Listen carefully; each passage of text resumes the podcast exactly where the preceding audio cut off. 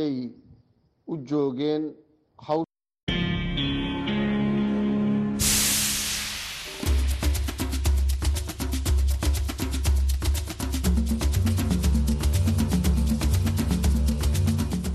Hii ni idhaa ya Kiswahili ya Sauti Amerika, VOA, ikitangaza kutoka Washington DC.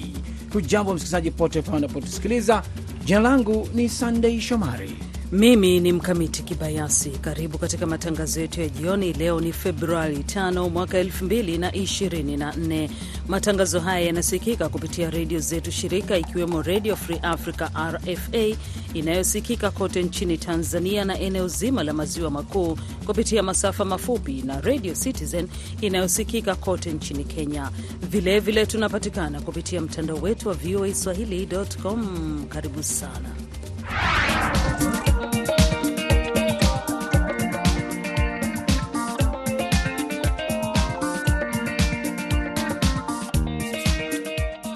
Nam, kati ya ripoti za kuandalia hii leo, wabunge wa Senegal wameanza kujadili pendekezo la kuahirisha uchaguzi wa rais ambapo hapo awali ulipangwa kufanyika Februari 25. Katika taarifa nyingine ni kwamba rais wa mpito nchini Namibia Nangolo Mbumba amesema hana mpango wa kuwania kiti cha urais wa nchi hiyo katika uchaguzi mkuu ujao. Hizo ni baadhi ya ripoti za kuandalia katika matangazo yetu ya leo, lakini kwanza kabisa namkaribisha mwenzangu Mkamiti Kibayasi akusomea habari muhimu za dunia.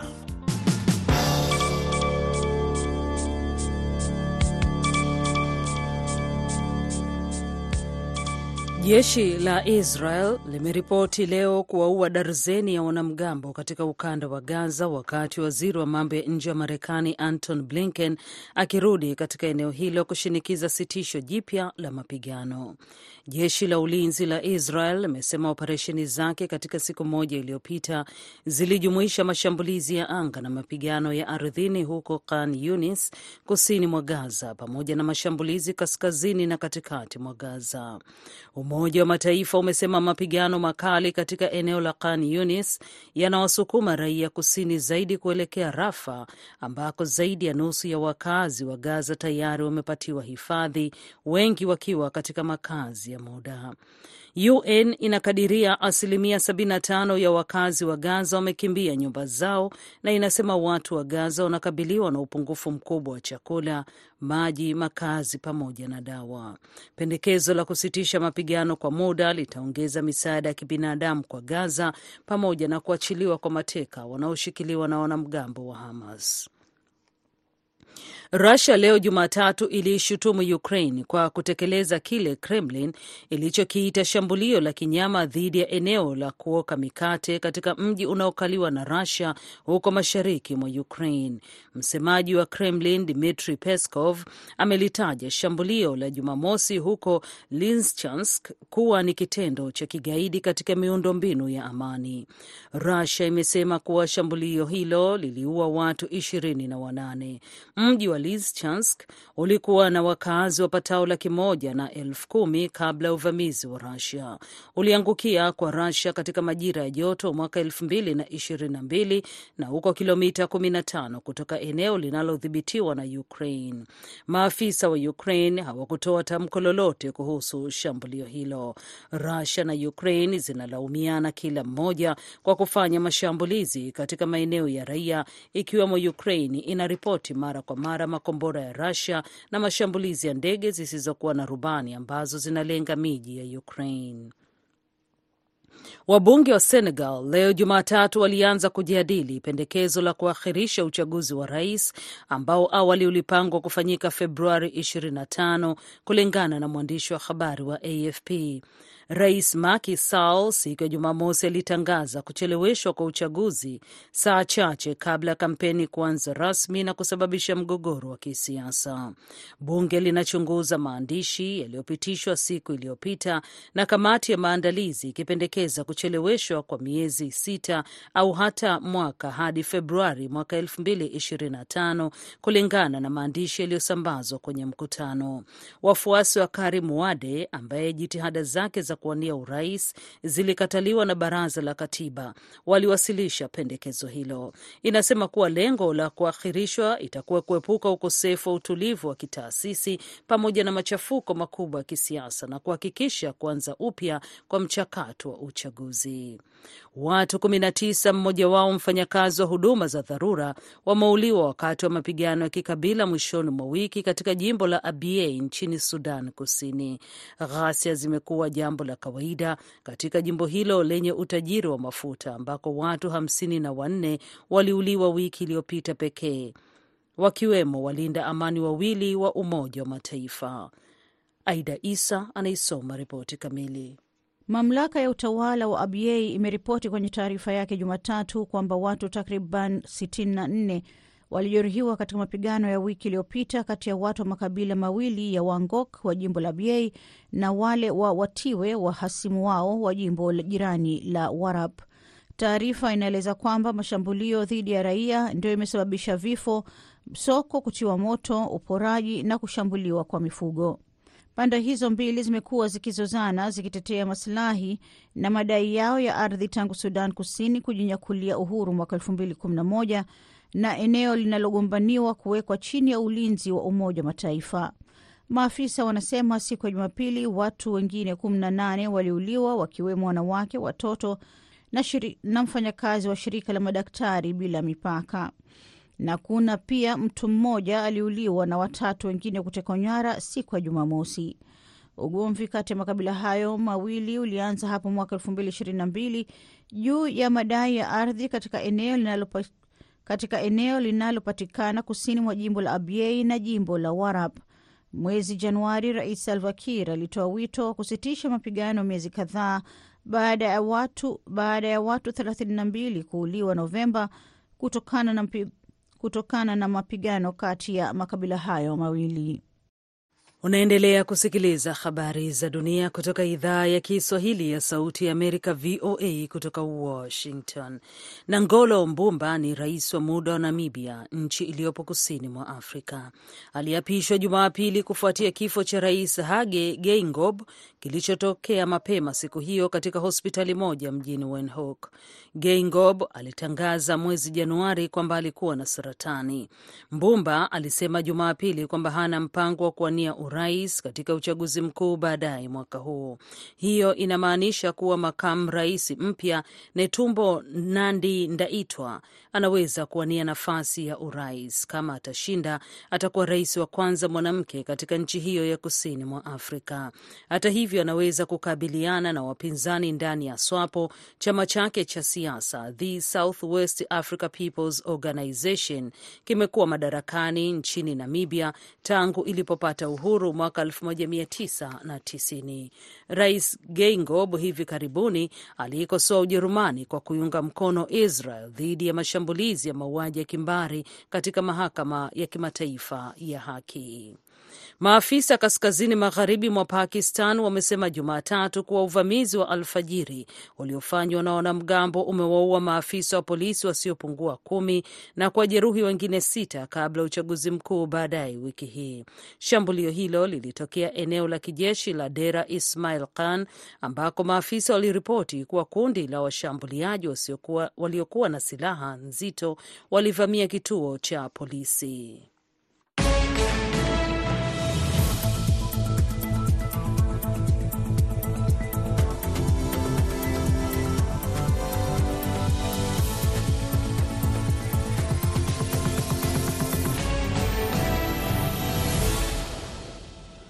Endelea kusikiliza matangazo ya idhaa ya Kiswahili ya Sauti Amerika yakitangaza kutoka Washington DC. Na habari zipo uzito wa juu jioni hii ni huko nchini Kenya. Rais wa Poland Andrzej Duda ambaye anazuru nchini humo kwa ziara rasmi ya siku mbili kufanya mazungumzo na rais wa taifa hilo William Ruto siku ya Jumatatu katika ikulu ya Nairobi, ameeleza kuwa taifa lake linalenga kuimarisha uhusiano wake wa kiuchumi na Kenya na kuwafanya nchi hiyo ya Afrika Mashariki kuwa kiingilio rasmi cha maslahi yake barani Afrika. Mwandishi wetu Nairobi, Kennedy Wandera anatuarifu kwamba Rais Ruto amesema kinaimarisha uhusiano wake na Poland kuziba pengo la mahitaji ya nafaka nchini humo. Tupate taarifa kamili.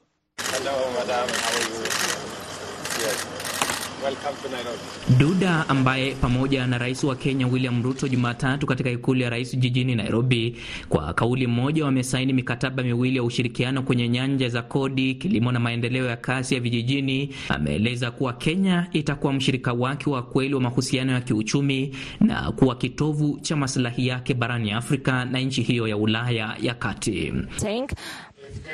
Also in terms of development uh, in Kenya and uh, these were the topics of our discussion today as well. Rais Ruto ametoa wito kwa wawekezaji wa Poland kutumia fursa za uwekezaji nchini Kenya na mhimili wa mahusiano yaliyowekwa kama wito kwao kuinua faida ya nafasi ya Kenya kwa uwekezaji wao wa kikanda na barani Afrika. Ruto vilevile ameeleza kuwa Kenya inaimarisha ushirikiano wake na Poland katika sekta ya kilimo na chakula ili kuziba pengo la mahitaji ya nafaka nchini Kenya ili kufikia malengo yake ya kufikia utoshelevu wa chakula. And we are committed to ensuring their successful implementation. Kenya inazalisha asilimia 14 tu ya matumizi ya ngano ya nyumbani na kuagiza karibu theluthi mbili ambayo ni asilimia 86 ya ngano inayohitajika licha ya ushuru unaotozwa kwa uagizaji bidhaa kutoka nje.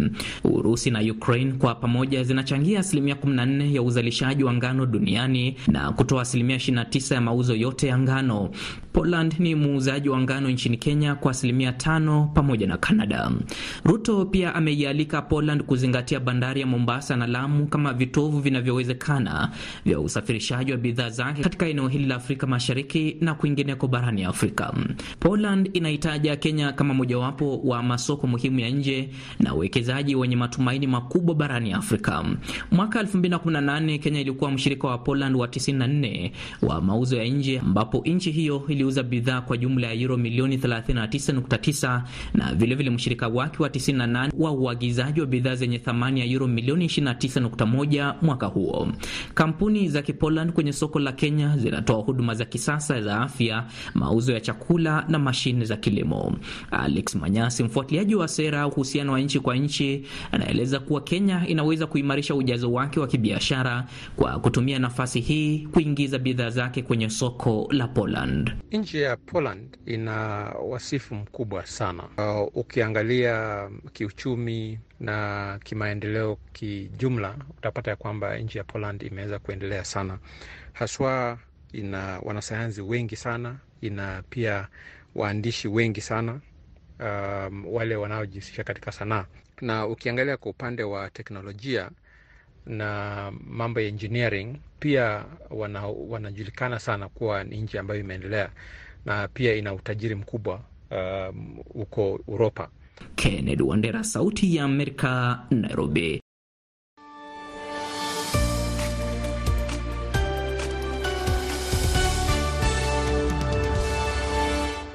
Na kama mlivyosikia katika habari za dunia ni kwamba wabunge wa Senegal leo Jumatatu walianza kujadili pendekezo la kuahirisha uchaguzi wa rais ambao hapo awali ulipangwa kufanyika Februari 25. Rais Macky Sall alitangaza kucheleweshwa kwa upigaji kura saa chache kabla kampeni kuanza rasmi na hivyo kuzua mzozo wa kisiasa nchini humo. Sande Shomari anaisoma ripoti kamili. Bunge litatathmini hoja iliyopitishwa siku iliyotangulia na kamati ya maandalizi ikipendekeza kucheleweshwa kwa uchaguzi kwa miezi sita au hadi mwaka mmoja kufikia Februari 2025 kulingana na hati iliyosambaza kwenye mkutano huo. Wafuasi wa Karim Wade ambaye azma yake ya kuwania urais ilikataliwa na baraza la katiba waliwasilisha pendekezo hilo. Inasema kuwa lengo la kuahirishwa kwa uchaguzi huo litakuwa kuepusha mzozo wa kiutawala na machafuko makubwa ya kisiasa na kuhakikisha kurejeshwa kamili kwa mchakato wa uchaguzi. Hati hiyo inaungwa mkono na kambi ya wabunge ya rais Sahal. Nje ya jengo la bunge, maafisa wa usalama walitumia mabomu ya kutoa machozi kutawanya mkutano wa upinzani siku ya Jumatatu, muda mfupi kabla ya kuanza kwa mjadala huo wenye utata wa kuahirisha uchaguzi wa rais wa mwezi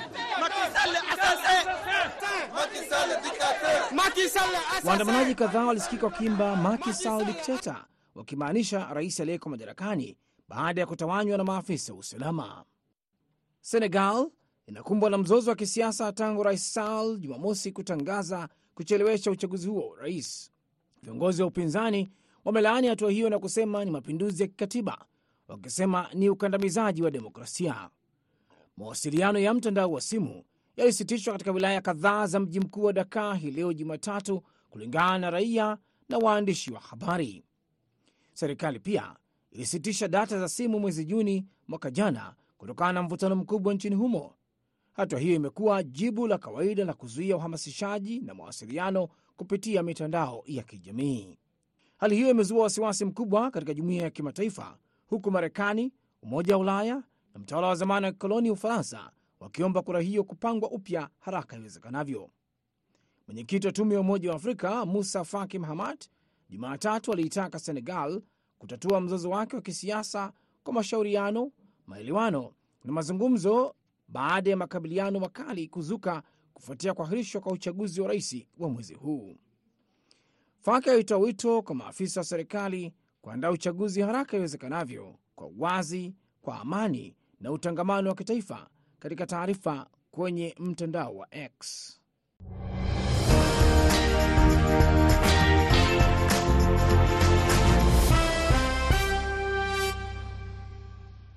Maendelea kusikiliza matangazo ya idhaa ya Kiswahili ya Sauti ya Amerika ikitangaza kutoka Washington DC, huku ikionyesha nguvu za kijeshi na msukumo mkubwa wa suluhisho la kidiplomasia. Marekani inajaribu kudhibiti vita vipana huko Mashariki ya Kati pamoja na historia ya vita vya Israel dhidi ya Hamas. Majeshi yanayounga mkono na Iran katika eneo hilo yana nia ya dhati kuendeleza mashambulizi dhidi ya maslahi ya Magharibi. Mwandishi wa Sauti ya Amerika Veronica Balderas Iglesias ana maelezo zaidi, na Hadija Riami anayesoma ripoti kamili. Hata baada ya ushirika unaoongozwa na Marekani kufanikiwa kuyapiga malengo 36 ya wahudhi nchini Yemen siku ya Jumamosi, Marekani haiwezi kufuta uwezekano wa mashambulizi zaidi yatakayofanywa na wahudhi au wanamgambo wanaoungwa mkono na Iran huko Mashariki ya Kati, ameonya mshauri wa usalama wa taifa Jack Sullivan katika kituo cha televisheni cha ABC katika kipindi cha This Week. Lengo kuu la mashambulizi limekuwa ni kuwaondolea uwezo wanamgambo wanaoungwa mkono na Iran huko nchini Iraq na Siria, ambao wameshambulia majeshi yetu kutoka kwa Wahudhi ambao wanaendelea kutishia meli kwenye bahari ya Sham, na sisi tunaamini kuwa yamekuwa na matokeo mazuri ya kupunguza uwezo na wanamgambo wa Kihudhi. Kama ilivyo muhimu, tutaendelea kuchukua hatua. Lakini wahudhi wameapa kuendelea na operesheni zao za kijeshi ambazo wamethibitisha kwani kulipiza kisasi kwa vita vya Israel dhidi ya malengo ya Hamas huko Gaza. Zaidi ya Wapalestina 27,000 wamejikuta katikati ya mapigano na kuuawa na zaidi ya 66,000 wamejeruhiwa, kwa mujibu wa wizara ya afya inayoendeshwa na Hamas huko Gaza. Tunachokiona ni uchokozi, kuzingirwa, mauaji ya kimbari na kuzuia dawa kwenda kwa kaka zetu huko Gaza. Raia wa Yemen, makabila yake, silaha na wanaume wanajiweka tayari kukabiliana na uchokozi na kufanya kile ambacho wanaweza kukifanya. Kampeni za kijeshi za Israel zilianzishwa ikiwa ni majibu kwa uvamizi wa kigaidi wa Hamas ndani ya eneo la Israel hapo Oktoba 7. Takriban watu 1200 waliuawa katika shambulizi na 240 zaidi walichukuliwa mateka. Siku ya Jumapili, waziri mkuu wa Israel Benjamin Netanyahu amesema vikosi 17 kati ya 24 vya Hamas vimeangushwa hadi hivi sasa. Vikosi vingi vilivyobaki viko kusini mwa ukanda wa Gaza na huko Rafa, na tutavishughulikia hivyo pia. Marekani inaongeza msukumo wa suluhisho la kidiplomasia kwa mzozo huo huku kukiwa na ziara mpya ya waziri wa mambo ya nje wa Marekani Antony Blinken katika eneo hilo. Pendekezo la hatua nyingi la kuongeza sitisho la mapigano na kuachiliwa kwa mateka kwa mabadilishano ya wafungwa wa Kipalestina nchini Israel pia nalo linafanyiwa kazi.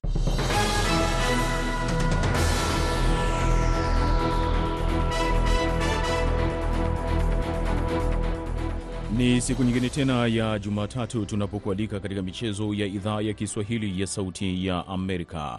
Hii leo moja kwa moja tunaanzia kule nchini Tanzania, ambapo timu ya Yanga iko dimbani usiku huu ikijaribu kusaka pointi tatu katika mchezo wa ligi kuu ya soka Tanzania bara dhidi ya Dodoma Jiji baada ya kuteleza katika mchezo wake uliopita kwa kutoka suluhu na timu ya Kagera Sugar. Mwanamichezo wetu Georgi Njogopa na ripoti kamili. Mchezo ulioanza tangu saa moja jioni ni muhimu kwa pande zote, lakini unatizama kuwa ni wa kipekee zaidi kwa mabingwa watetezi, kwani iwapo watafanikiwa kuondoka na ushindi watarejea tena katika usukani wa ligi hiyo. Walibana mbavu katika mchezo wake uliopita dhidi ya Kagera Sugar kwa kwenda sare tasa, hali iliyofanya waendelea kuning'inia katika nafasi ya pili. Wakali wengine wa ligi kuu vijana wa Msimbazi, Simba Sports Club tayari wameitwa huko Tabora, ambako hapo kesho watashuka dimbani kukabiliana na watemi wa Milambo, Tabora United, timu ambayo imepanda ligi kuu msimu huu. Simba watashuka dimbani huku Mdomoni wakiwa wanachuruzika damu baada ya kuilalua Mashujaa katika mchezo wake uliopita, hivyo huenda watemewa Milambo na hapo kesho wakakiona cha mtema kuni lakini kama wasemavyo wahenga katika soka, mpira siku zote unadunda. Hivyo pengine hiyo kesho mnyama Simba akaondoka dimbani akiwa anachechemea baada ya kukatwa mkia na kuvunjwa mguu. Na mpaka wakati mwingine na mara nyingine, kutoka Dar es Salaam ni mwanamichezo mwenzako George Njogopa wa Sauti Amerika. Tukielekea nchini Kenya, timu ya taifa ya mchezo wa volleyball almaarufu Wafalme E, wana uwezo wa kutamba siku za usoni iwapo e, tu mradi wa Talanta hela unaofadhiliwa na serikali wa kukuza vipaji utafaidi vichepukizi katika taasisi za elimu. Ripoti kamili na mwanamchezo wetu Denis Wanyonyi kutoka nchini Kenya.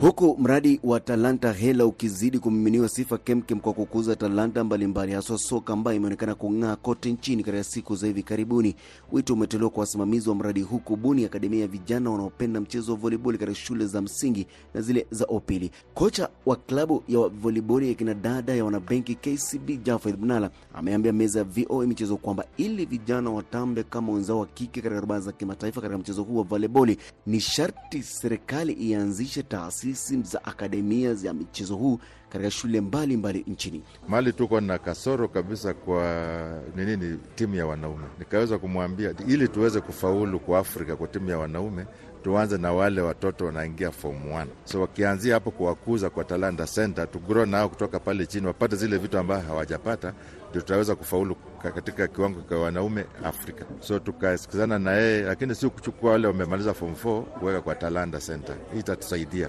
tuanzie chini kabisa, akiwa bado young mwitu na ukunje ikiwa bado mdogo. Kwa niaba ya Sauti ya Amerika, meza michezo kutoka Nairobi nchini Kenya, mwanakwetu mimi ni Rodenis Wanyonyi.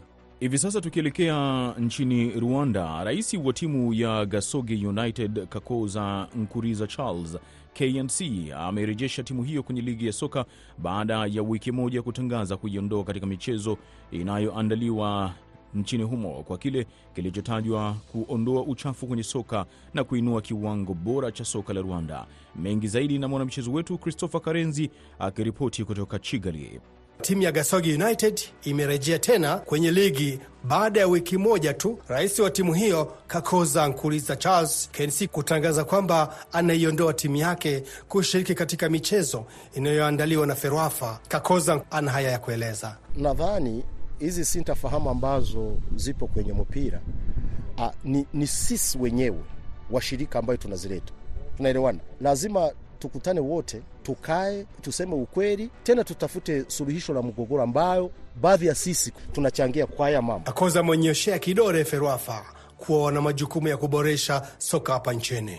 Shirikisho la mpira wa miguu Rwanda lina jukumu la kutengeneza, kusafisha, kuboresha mpira. Inabidi sasa kuwepo kikao maalumu cha kuambiana ukweli na kuona ukweli wa mambo, kwa nini tumekosea hapa na pale. Kutoka kona ya michezo Kigali, Voice of America, huyu ni mwanamichezo wako Christopher Karenzi. Na hivi sasa moja kwa moja tuelekee kwake Kahozi Kosha kutoka nchini Jamhuri ya Kidemokrasia ya Kongo atueleze ya kimichezo yanayoendelea nchini humo, wakati taifa hilo likijiandaa kwa ajili ya mchezo wake wa nusu fainali katika kombe la mataifa ya Afrika dhidi ya wenyeji Cote d'Ivoire. AFCON inaingia kwenye raundi ya nusu fainali wiki hii Jumatano saa mbili ya usiku GMT kwenye uwanja wa mpira Ebimpo uliopewa jina ya Alassane Ouattara, rais aliyopo madarakani. Timu ya taifa ya Ivory Coast itwayo Elephant kisha ushindi wao wa mastajabu dhidi ya timu ya Mali goli mbili kwa moja itamenyana na timu ya taifa ya Leopard ya Jamhuri ya Kidemokrasia ya Kongo ambayo ilifyega timu ya Guinea Conakry goli tatu kwa moja kuvutia machozi kwenye raundi ya robo fainali. Mashabiki wa kila upande wanatambatamba mitaani hapa Abidjan, kila mtu akishuhudia ushindi wa timu yake.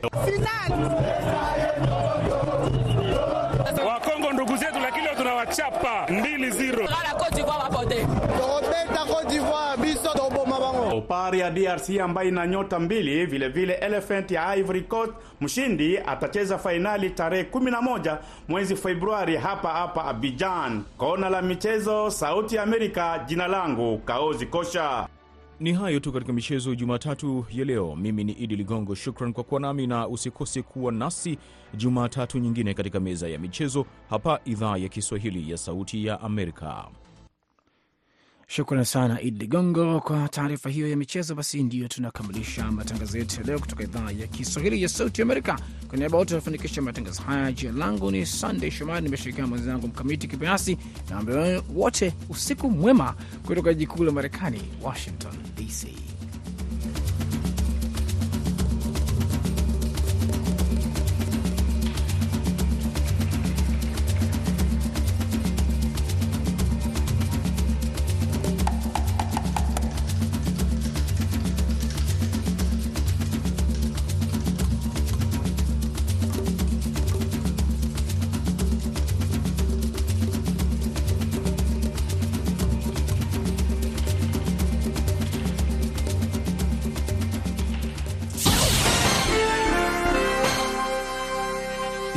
Tahariri inayoelezea mtazamo na maoni ya serikali ya Marekani.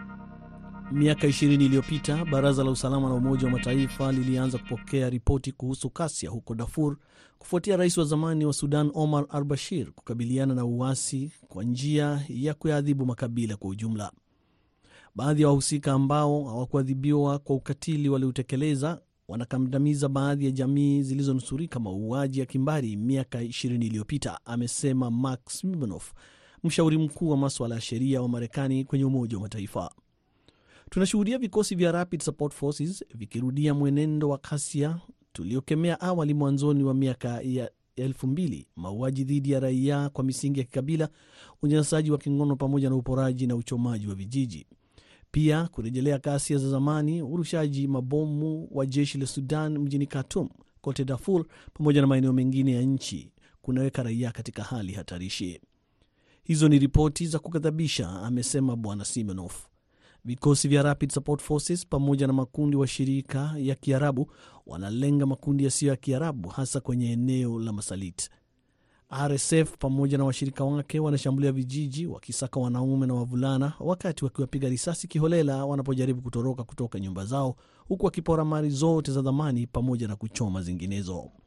Unyanyasaji wa kingono uliopangwa dhidi ya wanawake na wasichana kote Sudan ni aibu kwa ubinadamu wetu, amesema Bwana Simenof. Kote Darfur, Khartoum pamoja na miji mingine na vijiji, ripoti zinasema kwamba wanawake na wasichana wanashambuliwa kwenye nyumba zao, kutekwa nyara wakiwa mitaani, kubakwa, ikiwa ni pamoja na ubakaji unaotekelezwa na magenge. Mashuhuda wameona wanawake na wasichana waliofungwa mikono wakiwa nyuma ya malori wakisafirishwa kuelekea Darfur.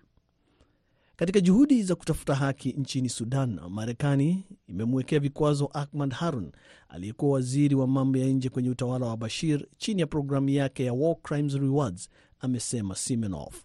Kupitia programu hiyo, Marekani inaweza kutoa fedha kiasi cha hadi dola milioni tano kwa taarifa zinazoweza kupelekea kukamatwa kwa Harun, kusafirishwa kwake au hata kushtakiwa kutokana na uhalifu wa kivita au katili dhidi ya binadamu mbele ya mahakama ya kimataifa ya jinai ICC.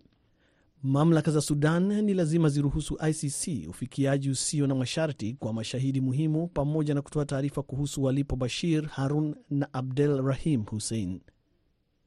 Kuzingatiwa kwa amani na haki nchini Sudan kutahitaji juhudi za dhati za jumla ya kimataifa, jumuiya ya kimataifa. Tushirikiane pamoja katika kukomesha hali ya kutojali, amesema Simonov. Hali ambayo inachochea vurugu zaidi. Tushughulikie mzozo wa kibinadamu na kuunga mkono watu wa Sudan na azma yao ya kuwa na amani katika siku zijazo. Hiyo ilikuwa tahariri inayoelezea mtazamo na maoni ya serikali ya Marekani.